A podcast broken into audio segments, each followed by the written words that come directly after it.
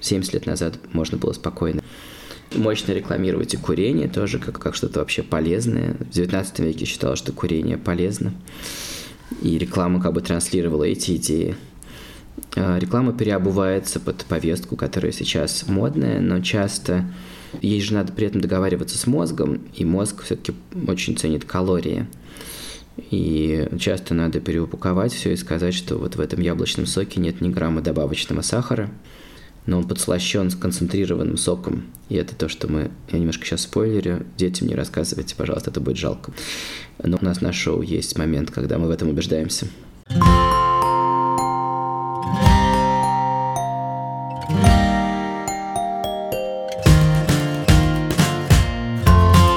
Стать другом, учителем, доктором.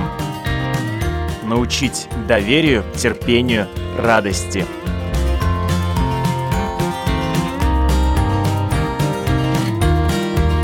Школа для родителей на Латвийском радио 4.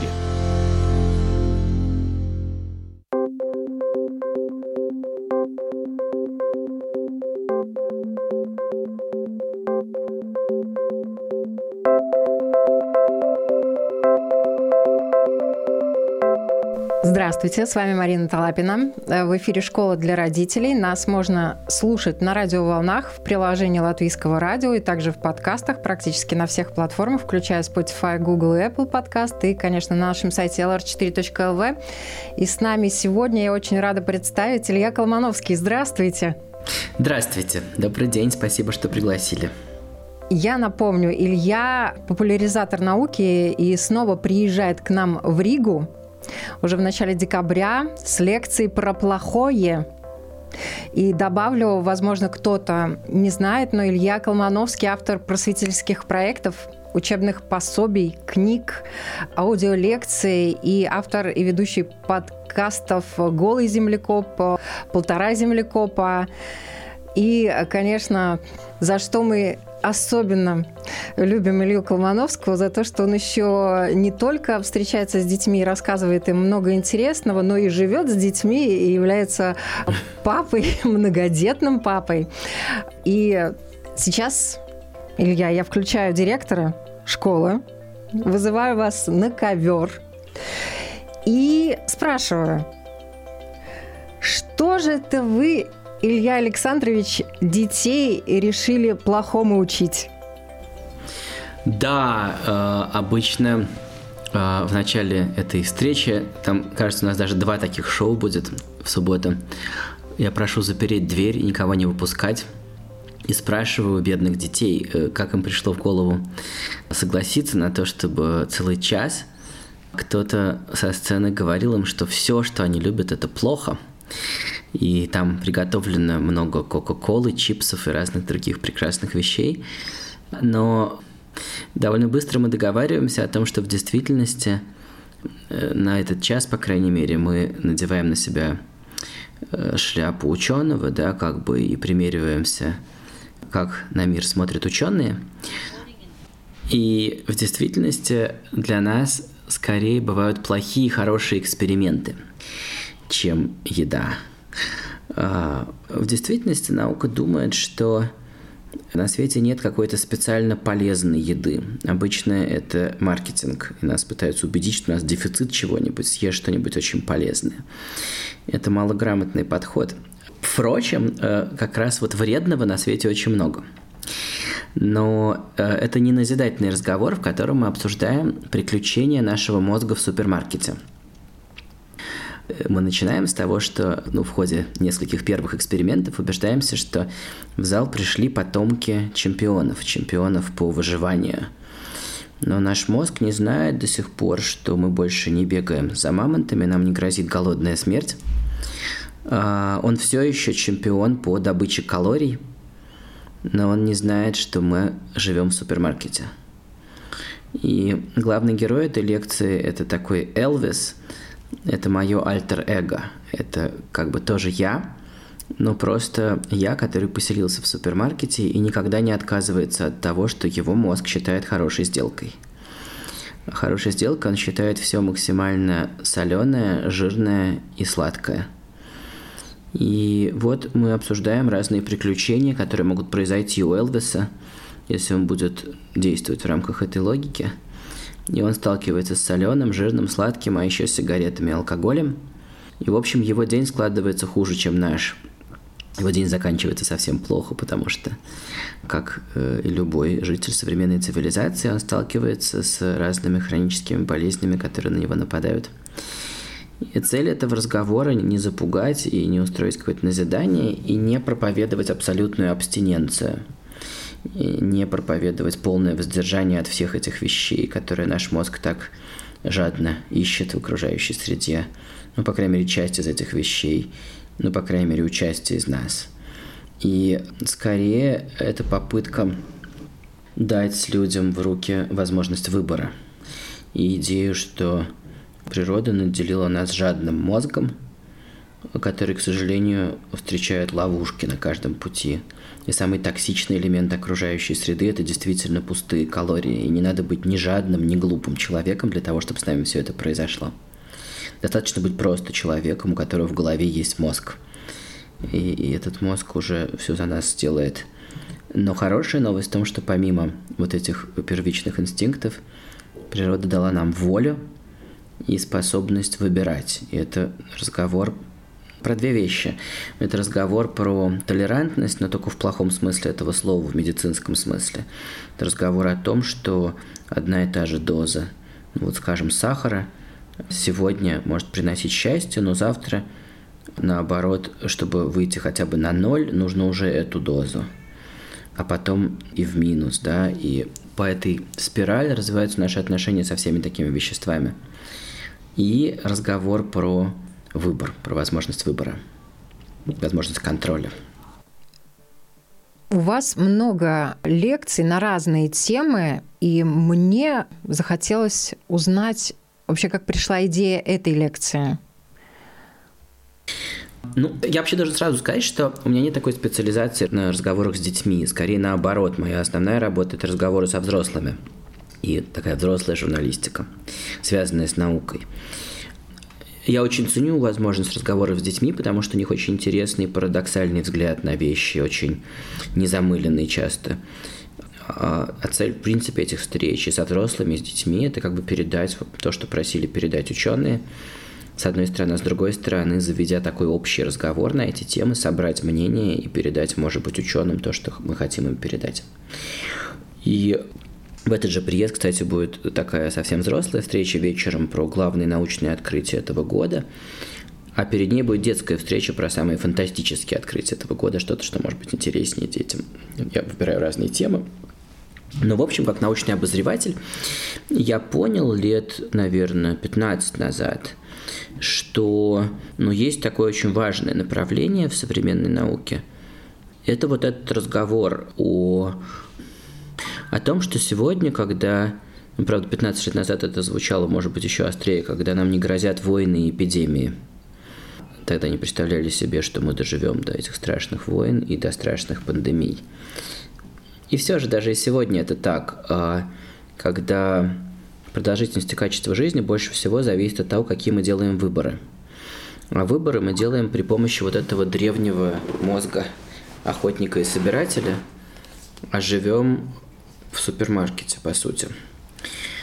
И разговоры про метаболический синдром и про эпидемию ожирения, которая все больше молодеет, делается все более молодой и охватывает совсем юных людей. И, и мысль о том, что мы очень хорошо приспособлены к голоду, но очень плохо приспособлены к тому, чтобы жить с значительными излишками, значительными запасами.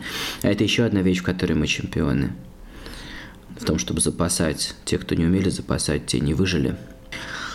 И я вижу, что у эпидемиологов очень серьезная озабоченность по этому поводу. Э, риски инфарктов, инсультов, диабета. Вместе с тем, мне кажется, на эту тему довольно быстро набросилась такая архаичная педагогика, нацеленная на то, чтобы создать вину и у детей, и у взрослых – чувство вины, чувство стресса, бодишейминг.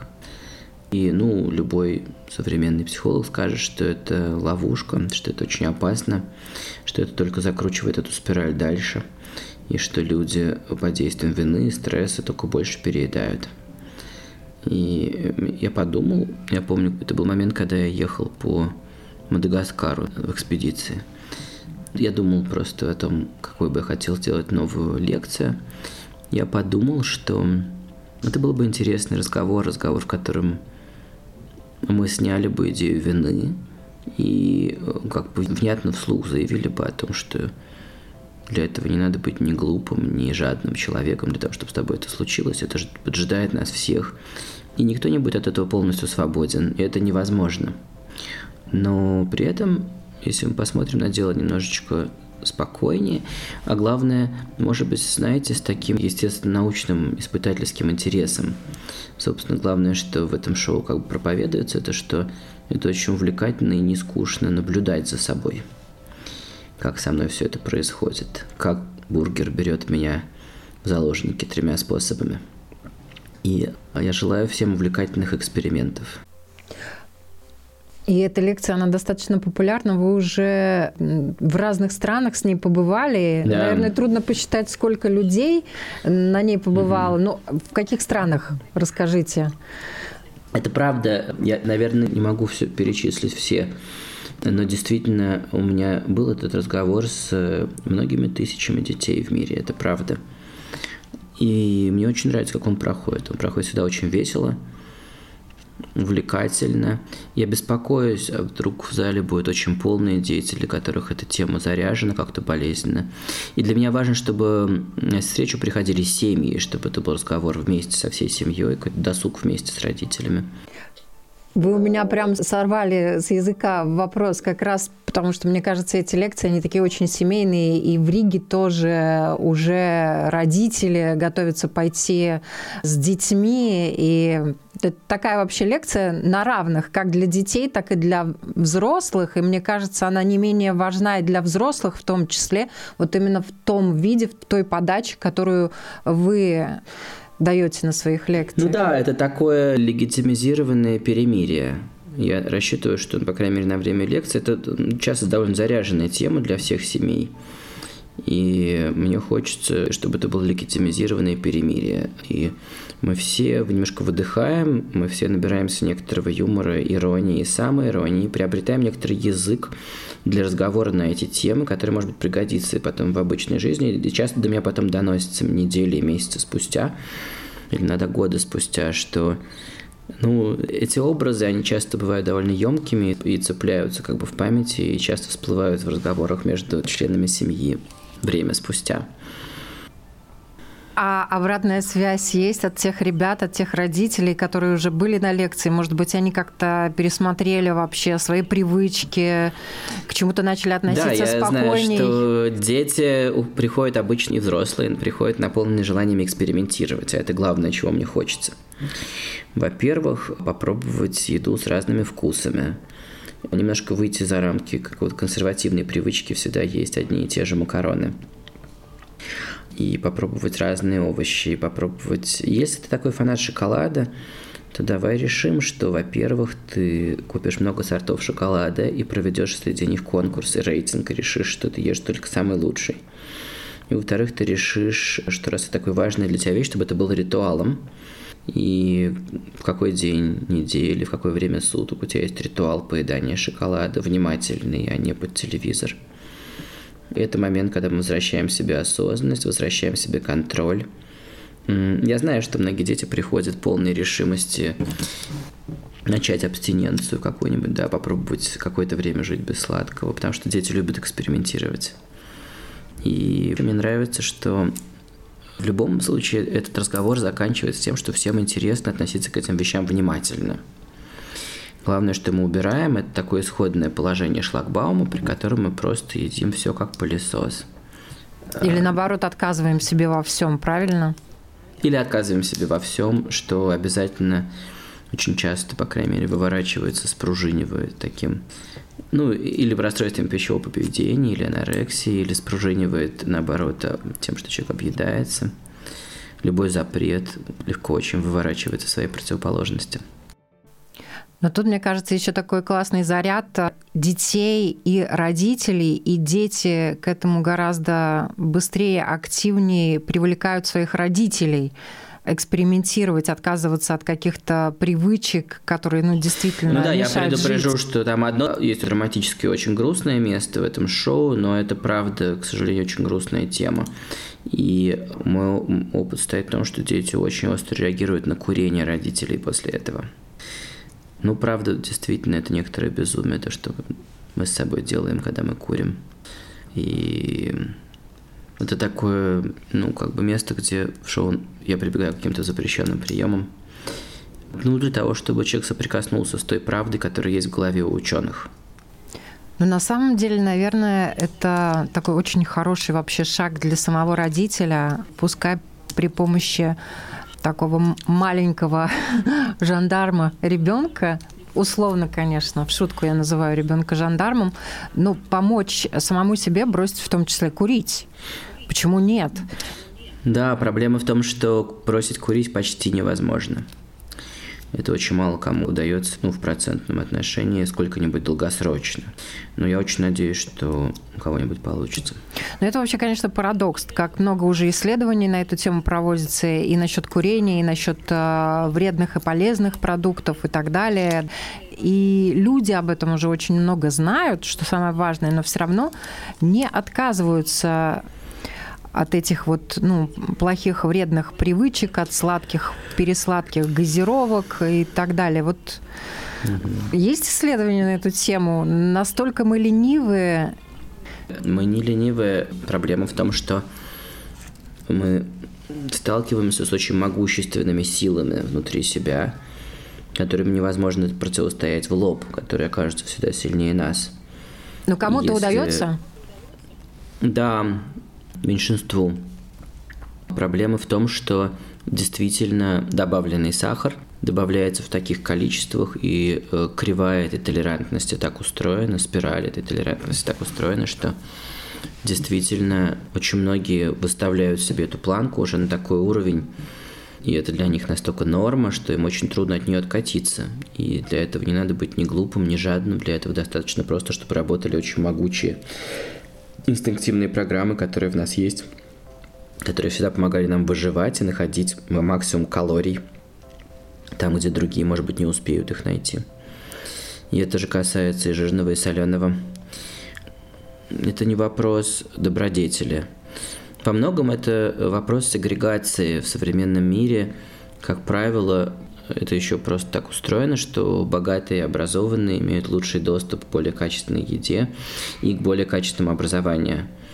И правительства разных стран тратят большие ресурсы для того, чтобы понять, что сделать для того, чтобы люди в бедных районах не попадали в эти ну, водовороты, да, из которых невозможно выбраться. В силу того, что там просто еще и малодоступная свежая еда, непроцессированная еда, просто овощи, просто какие-то виды белка, мяса, рыбы, птиц, которые не превратились в сосиски. И для многих обществ это проблема еще социальная. Но это социальная проблема, мне кажется, это вот действительно проблема общества, в изменении подхода к продуктам питания, к производству продуктов питания и так далее. Это такая масштабная, да, глобальная это, безусловно, программа. так. И, да, и как все несчастливые семьи несчастливы по-своему, и у каждой нации, у каждой страны своя эпидемия вот этих пустых калорий, да, вот скажем, для Америки это сеть дешевых очень ресторанов фастфуда. А для постсоветского пространства эти же калории в очень похожих продуктах попали в основном в супермаркеты. И часто дешевые супермаркеты, где вот какое-то счастье для постсоветского человека, ну, сыр, колбаса, майонез, газировка, все, во что можно напихать максимум сахара, соли и жира. И, ну, алкоголь такая универсальная объединяющая вещь. То, что касается вот Америки, я, кстати, наблюдала, для меня тоже было таким открытием, там в супермаркетах система купонов люди покупают не потому, что им надо, а потому, что у них есть скидочный купон. И у нас, по-моему, тоже эта система работает. Да, в этот момент нашему мозгу предлагают страшно выгодную сделку. И он очень внимательно относится к тому, сколько калорий он получит за каждый заплаченный цент и евро. И, ну вот есть э, фильм, можно его посмотреть, можно даже до похода на эту лекцию, называется Super Size Me о том, как один журналист в течение месяца ел только в Макдоналдс. И это было 25 лет назад, и тогда там была такая была программа в пандан тому, о чем вы сейчас говорите. Ты за очень маленькие деньги можешь получить не просто порцию, а size. Можно ее же вдруг раздуть в два раза, эту же порцию за совсем небольшую доплату. И коммерчески это гениальная идея, потому что себестоимость очень низкая – а сделка для мозга совершенно изумительная, абсолютно неотвратимая. Ну и он там чуть не умер за месяц. Но правда, лет 10 спустя один учитель физкультуры тоже поселился в Макдональдс, в течение трех месяцев ел только в Макдональдс. И похудел на 19 килограммов, потому что он сделал правилом, что у того было правило всегда соглашаться, когда предлагают size, а у этого было правило всегда делать максимально здоровый выбор в соответствии с тем, что нам говорит наука. И это довольно экстравагантное решение пытаться найти здоровую пищу в сети фастфуда, но хотел доказать, что как бы здесь есть благая вещь, что у нас есть выбор. И это то, чем посвящен наш разговор на шоу про плохое. Вот я еще все время задаюсь вопросом, особенно когда бываю в магазине, почему, если чипсы, газировка Сладкая газировка. Там одинаковое количество сахара всегда. И, кстати, в очень большом количестве фруктового сока тоже совершенно такое же количество сахара. Почему? Да, все знают, что это рано или поздно выстрелит, если это регулярно употреблять, и тем не менее это не запрещено к продаже в магазине. Ну, это, кстати, ценный разговор. Почему-то дети его всегда поднимают. Дети удивительно этатисты. Они почему-то считают, что государству можно и нужно делегировать огромное количество функций. У них архаичное такое часто бывает мышление. Они скорее, может быть, проводники какой-нибудь деспотии такой древней. Ну, я, наверное, вот. вместе а с я, ними. А я, а я убежденный либертарианец и говорю им, что эти производители еды, они не являются вам ни папой, ни мамой, и они совершенно не должны заботиться о вашем здоровье. Они отвечают перед своими акционерами за то, чтобы их детям было на что есть. И им доверили деньги, и они должны эти деньги превратить в еще большие деньги. Это их работа. А выбор, что есть и что не есть, это ваш выбор. А государству лучше делегировать поменьше. Я вот сам уехал из такого государства, где государство сожрало все, до чего дотянулось. Но мне очень нравятся производители, которые меняют свою политику и начинают производить более здоровые продукты. Да, хотя часто это маркетинг такой, содержащий все всякие нехитрые обманы. Понятно, что сейчас не модно впихивать в людей фастфуд, как это было 40 лет назад, ну, как скажем, 70 лет назад можно было спокойно рекламой мощно рекламировать и курение тоже как, как что-то вообще полезное. В 19 веке считалось, что курение полезно. И реклама как бы транслировала эти идеи. А, реклама переобувается под повестку, которая сейчас модная, но часто она очень, ну, бесхит... Ей же надо при этом договариваться с мозгом, и мозг все-таки очень ценит калории. И часто надо переупаковать все и сказать, что вот в этом яблочном соке нет ни грамма добавочного сахара, но он подслащен с концентрированным соком. И это то, что мы... Я немножко сейчас спойлерю. Детям не рассказывайте, пожалуйста, это будет жалко, будет спойлер. Но у нас на шоу есть момент, когда мы в этом убеждаемся. Нас да. слушают взрослые, да. Да-да-да. Привычки и традиции в питании у разных народов, естественно, разные. И мы прошлись по некоторым странам, и есть, конечно, какие-то вот такие привычки, да, которые не приводят ни к чему хорошему. Вообще природа вот этих вот плохих привычек, в чем она кроется? Получается, что инстинкт самосохранения, механизм этот вообще не работает. Он работает, просто он не понимает, что мир вокруг изменился. Он сформировался 100 тысяч лет назад и с тех пор не меняется. И он очень простой. Присутствие сладкого вкуса в еде и информация о том, что она жирная и что она соленая. В природной ситуации все эти три сигнала означали очень высокую пищевую ценность этого ресурса по трем разным причинам. И э, мозг тогда правильно делал вывод об этом. И те, кто не умели делать такой вывод, те, у кого не охватывало вожделение при этом, те проигрывали конкуренцию, и они не оставили потомков и вымерли. А на нашу встречу в Риге придут потомки чемпионов.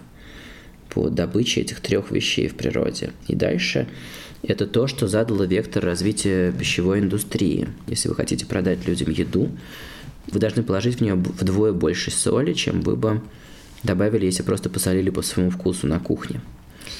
Она не будет казаться людям пересоленной, она будет казаться им более вкусной. И здесь э, нет смысла искать чей-то порог, да, здесь нужно просто остановиться и помедитировать. И остановить войну с собой, остановить войну с производителями еды, остановить войну с рекламой и просто сосредоточиться на том, что мы делаем и что мы выбираем. Потенциально это может привести к более здоровому выбору. Ну да, конечно. С одной стороны, нам еда нужна в первую очередь для того, чтобы мы жили. Это как энергия. И нам нужно ее гораздо меньше, чем мы съедаем ее, потому что мы очень мало тратим. Но с другой стороны, еда, она приносит же и удовольствие. И тут да, от этого тоже не стоит отказываться. Да? Вопрос, как конечно. мы это удовольствие себе приносим. Ну да, да, и научиться получать удовольствие от еды – это задача, педагогическая задача, очень похожая на то, что говорил Руссо про книги, картины, музыку. Это все вопрос воспитания, образования и пробуждения чувств, как говорили просветители 300 лет назад. И подобно тому, как мы хотим, чтобы детей окружали хорошие книги, хорошая музыка, и что просто сама эта среда стимулировала их на этот тип потребления, чтобы их мозг научился потреблять, ну, например, книги или картины или музыку. И это потребление, оно же часто очень зависит от воспитания, потому что показать мозгу, что ты можешь получать удовольствие от этих вещей, если говорить про книги, да, которые на первый взгляд, на первый вкус – их может быть трудновато проживать. Нужно затратить некоторые усилия для того, чтобы прочитать длинный текст. И ну, мы все знаем, как родители, как воспитатели, что исходно мозгу это совершенно не очевидно, что это будет приносить такую радость. Но чем больше ты читаешь, тем больше ты читаешь. Потому что мозг может научиться тому, что небольшие затраты усилий приводят к большому удовольствию. И это же касается и музыки, и картины, и это же касается еды. И мы можем научиться есть какие-то виды еды, или разучиться, или так никогда и не научиться. И мы можем научиться есть только очень высоко процессированную еду, перемолотую до гомогенного состояния, начиненную вот этими основными вкусами, которые любит мозг, и не отличать э, качественную еду от некачественной, не отличать э, что-то хорошо приготовленное от фастфуда, и э, этому нужно научиться точно так же. Надо себя развивать. Вот ваши лекции, они тем хороши, что вы очень наглядно и доступно и для детей, и для родителей рассказываете и демонстрируете всю суть тех вещей, к которым вы прикоснулись, исследования, в которые вы погрузились, да, и вот как от ученых пришли и рассказываете доступным языком. Вот почему так мало учителей которые не включают подобные приемы в рамках школьных программ. Те же предметы. Не знаю, надо, надо спасибо, вы очень, вы очень добры, но я не знаю, надо спросить у них. Я думаю, что ну, у меня есть нечестное преимущество. Это нечестное преимущество состоит в том, что когда у нас есть этот час для этой встречи, э, подавляющее большинство пришли на нее добровольно и добровольно тратят часть своего выходного а в школе человек ну, автоматически присутствует, да, и это мое нечестное преимущество, потому что это добровольный разговор, который я в силу этого обстоятельства могу вести очень на равных. Да, я не, как бы не встаю на пьедестал, а предлагаю вместе порассуждать о каких-то вещах. И я думаю, в этот момент я реализую незаконное преимущество. Я проработал в школе много лет, и ну, у меня были свои способы делать так, чтобы эти субботы мы проживали к обоюдному удовольствию с моими 7-8 классниками, 9, 10, 11 классниками.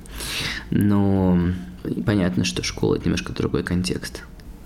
Но, слава богу, такие школы есть, и есть учителя, такие же, как вы. И спасибо вам огромное за то, что вы приедете к нам. Ждем с нетерпением. Я очень жду, я очень соскучился. Спасибо большое.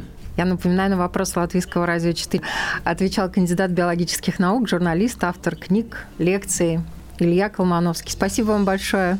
Спасибо, Марина. До встречи 2 декабря. Ура!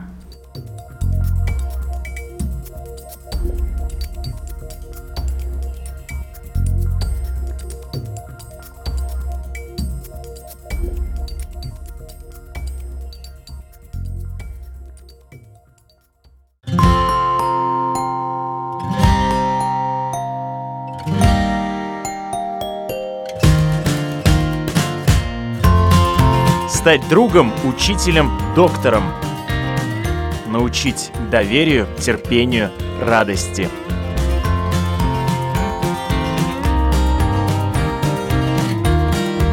Школа для родителей на Латвийском радио 4.